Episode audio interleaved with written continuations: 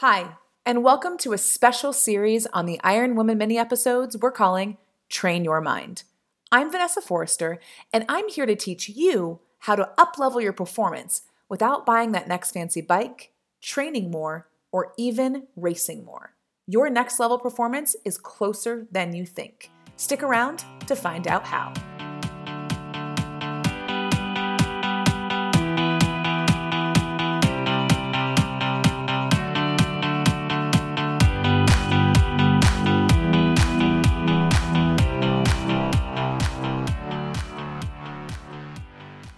Hello, hello, hello.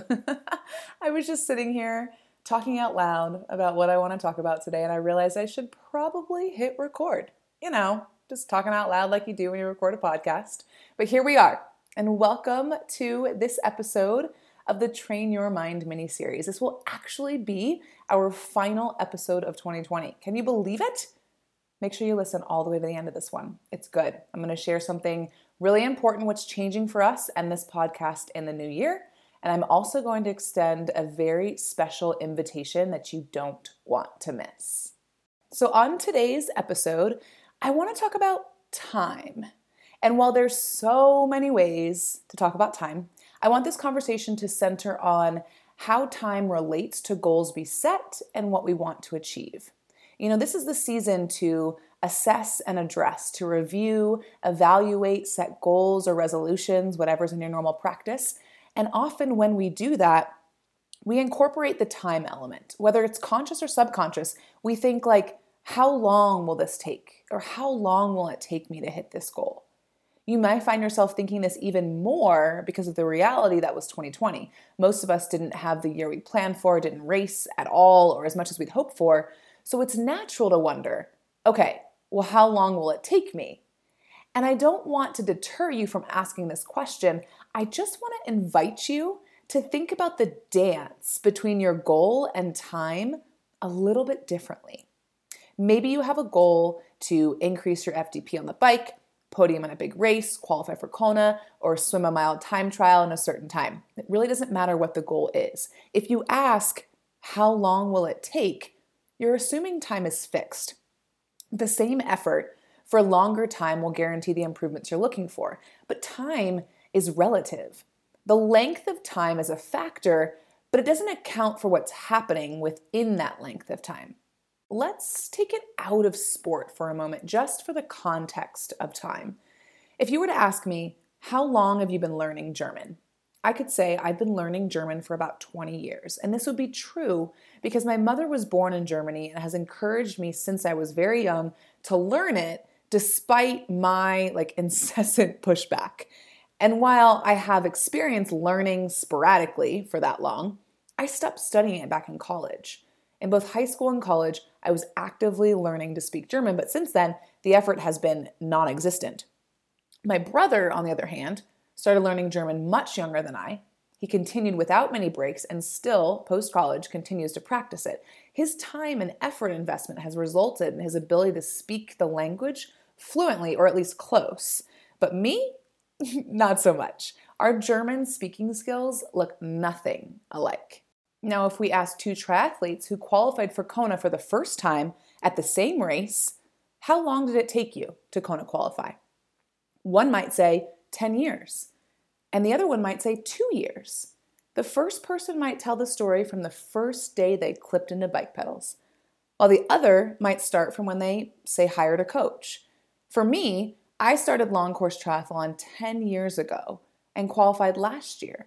While the first eight years were important in my journey as an athlete, I didn't race for Kona until about two to three years ago, which means, more specifically, I wasn't invested in Kona until about two, two to three years ago. So if you were to ask me, I would say it took me about three years. So asking the question, how long will it take, isn't the juiciest question to ask.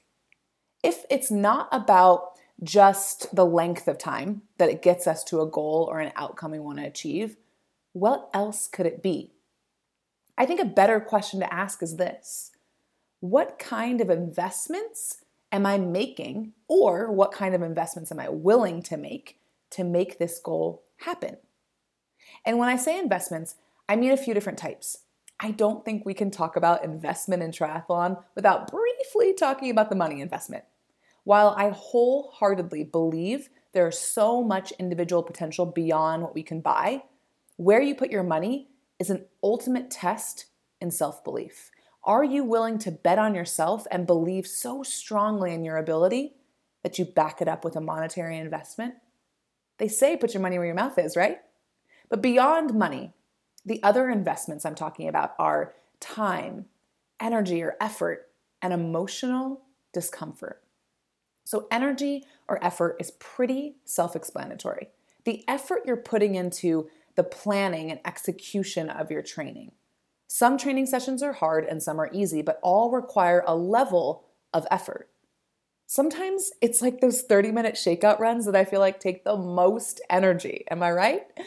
But the more you're willing to make those investments in effort, mental effort and planning and intentional intention, plus the physical effort in the planned execution, the more you will get out of each session. And those effects compound over time. That's why consistency is such a big deal. So let's talk about the emotional discomfort because that's the biggest opportunity for us as athletes. The emotional discomfort investment it takes to reach our goals. Because even when athletes set big goals, they often will simply go through the motions of their training plan. Wake up, do what's written, grab that green in TrainingPeaks, and do it again tomorrow. They become a player in what Jesse Thomas refers to as the checking the box Olympics. When I heard him say that for the first time, I was like, yes, we've all been there. But what happens when you're just checking the box, grabbing green, or just going through the motions is that you're not taking any emotional risk. You're not taking emotional risks. You're not failing and learning. You're not putting yourself in situations to fail nine times out of 10 and then learn so much from all of them that it catapults your progression. I've talked about the power of failing in a few episodes before, mostly as a way to learn, to release judgment, and to normalize failing as part of our process. But what failing also does is it gives us the chance to be in a state of emotional vulnerability where we try without the guarantee of success, which, by the way, is one of the things our human brains really want to avoid. Another reason why it's important to do it on purpose. Trying without a guarantee and failing more to learn where your current limits are. All of this requires so much more emotional investment because of the discomfort. If you were to head to the track with a workout that doesn't really challenge you, while you may be gaining something fitness wise, you're not gaining the resilience that comes with the courage to put it all out there. Now, you might be thinking, okay, Vanessa, I get it, but I'm just doing what the book says, or I'm just doing what my coach tells me to. Okay, fine. But what we're here to talk about is you training your mind as a tool for performance, for high performance. You wouldn't be listening to this if that wasn't something you seek.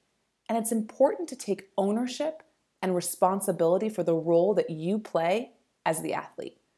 You may have resources and people and all of the tools, but none of it matters if you're not willing to step up as the heart of it all. You are at the center. This matters more when we talk about the investment in emotional discomfort because if you want to achieve new levels of performance, you have to seek new levels of performance. And seeking new levels of performance starts first and foremost with taking ownership and responsibility. If you have a coach, communicate with them. Ask for what you need, ask for what you want. This also takes courage, and it's part of the emotional investment. Take ownership, seek the path, and be willing to feel uncomfortable along the way in the form of perceived judgment, worry about the challenge of a session, disappointment, in failing a training session or two, but then also be willing to feel the empowerment of owning your goals, the commitment to the work, and the elation when you complete sessions that you didn't even think were possible. When you put in the emotional investment, you get both the highs and the lows because you don't know the highs without experiencing the lows. The reason why time is the least effective measure of success is because it's not taking into account the investments made or not made along the way. And I think this is why it's so there's so much truth to that overnight success 10 years in the making. I remember when Flora Duffy won a lot in 2017, and I read an article about her being an overnight success. But if we look back on the investments she made decades prior, they will tell you an entirely different story. So, the original question we started with how long will it take? Sure, you can think in terms of time, but don't let it hold you back from going after the goal. Because if you ask that question and the answer is longer than you want it to be, remember you have the power to change that by first asking a few better questions. That's what I want to share with you now. Better questions to ask. First and foremost, are you willing to stumble before you get it right? And then, how much risk are you willing to take? How much failing and learning are you willing to endure? Will you make your fails juicy? And will you continue to show up through it all? This builds curiosity, tenacity, resilience, and self trust, the true qualities of a peak performer who achieves their goals, regardless of the time frame. When you're willing to ask questions like these, the time frame almost becomes irrelevant. With the new year just about two weeks away, as you're spending time thinking about what you want to achieve next year or after, let these questions help you take those goals from intention to achievement. Okay, before we wrap up this last episode of 2020, I want to share two exciting things. First and foremost, this podcast is getting a makeover in 2021. We're moving this Train Your Mind party off of the Iron Woman podcast feed and onto its own. Still me, same Train Your Mind concepts, just a new location. Make sure you stay tuned to all things Live Feisty and Feisty Triathlon to find out more. I'm really, really excited about this transition, everything you, the listeners, have gotten out of these episodes so far. And we're just getting started. Secondly, I'm cooking up something good right before the new year that goes in line with what we covered on today's episode. So, if you want to get down and dirty with all of this, mark your calendars. For Wednesday, December 30th at 4 p.m. Mountain Time, 6 p.m. Eastern, I'm hosting a virtual Train Your Mind workshop, and it's called Five Bold Steps to Set the Goals You Actually Achieve. Let me say that again. The five bold steps to set goals you actually achieve. I've got a five step process for goal cultivation that I can't wait to share with you. It's free, it'll be an hour long, so more time together in these mini episodes, but not a whole afternoon. And it's right on time to kick off 2021. If you're interested in joining, the link to register is in the show notes or in my Instagram profile at Vanessa Faye Foerster. It's going to be good. If you can't join live, you'll get the recording, so make sure you're registered. Don't tell anyone, but secretly, this is because I just want to hang out with you longer before the year is over. if I don't get to see you at the workshop, then I will see you next year. Until then.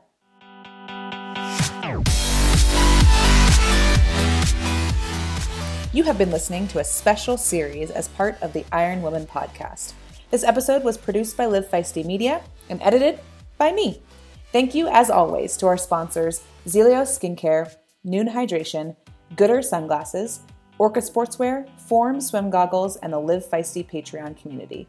You can find all websites and discount codes in our show notes or at ironwomanpodcast.com. Thanks for listening.